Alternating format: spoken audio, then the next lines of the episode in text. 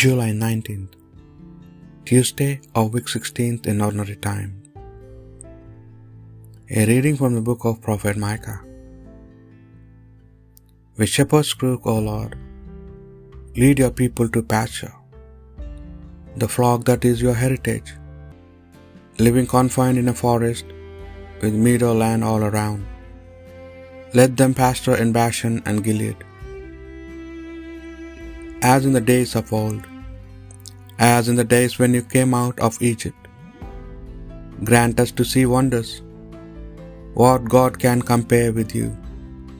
Taking fault away, pardoning crime, not cherishing anger forever, but delighting in showering, showing mercy. Once more have pity on us, tread down our faults to the bottom of the sea. Throw all our sins Grant Jacob your faithfulness, and Abraham your mercy, as you swore to our fathers from the days of long ago. The word of the Lord. Let us see, O Lord, your mercy. O Lord, you once favored your land and revived the fortunes of Jacob. You forgave the guilt of your people and covered all the sins. You averted all your rage. You calmed the heart, heat of your anger. Let us see, O Lord, your mercy. Revive us now, God our helper. Put an end to your grievance against us. Will you be angry with us forever? Will your anger never cease?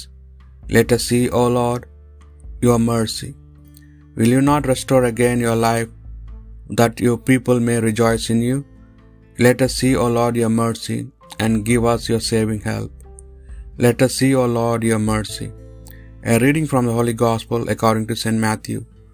Jesus was speaking to the crowds when his mother and his brothers appeared. They were standing outside and were anxious to have a word with him. But to the man who told him this, Jesus replied, Who is my mother? Who are my brothers?